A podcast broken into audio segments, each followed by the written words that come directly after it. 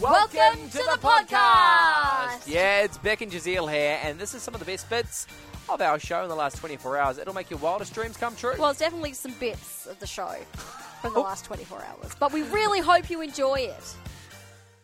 Now, I'm going to talk about the weather.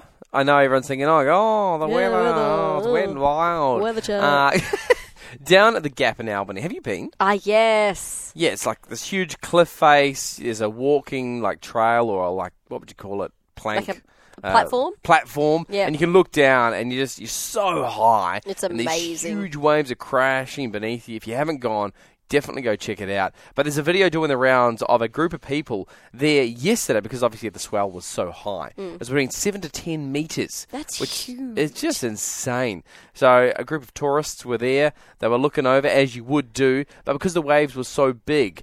They were crashing and shooting up the rock and absolutely drenching everyone that was on the platform. So cool. Now, I quickly found out how high it was because I was like, man, it must be like 80 metres. Yeah. No, completely wrong. But it is 40 metres high.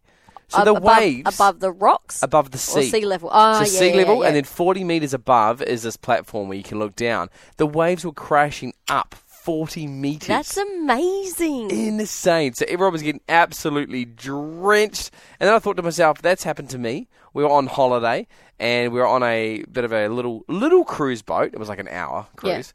Um, and I handcuffed myself. I've told the story before. I handcuffed myself to the to the front of the boat. And we Why? went. Well, because I had just been given these handcuffs and they were a cool little toy. I was pretty young. Yeah. Oh, And, okay, uh, gotcha. I handcuffed myself to the front of the boat. then they got stuck and they wouldn't unlock. The Oh, boat no. went straight up to the cliff because it was like a waterfall looking experience. And the boat goes into the waterfall and then pulls back out, so all the windows get covered in water. Except for I was handcuffed to the front of the Did boat. they know you were handcuffed? No one saw me. Oh, so I'm no. sitting there like "Ah," freezing as like a little 10 year old, Yeah. like, please get me out. And then obviously I just froze there. It took me a good half an hour to get the stupid cuffs off. Oh. So I was absolutely drenched. So I thought, has this happened to a few people? You're out and about, maybe you're fully clothed, Yep. but absolutely drenched. Oh, I love it. Share it with us. When did you get absolutely drenched? if you were down at the gap yesterday in Albany, the waves were crashing straight up to the platform. Everyone was getting absolutely saturated.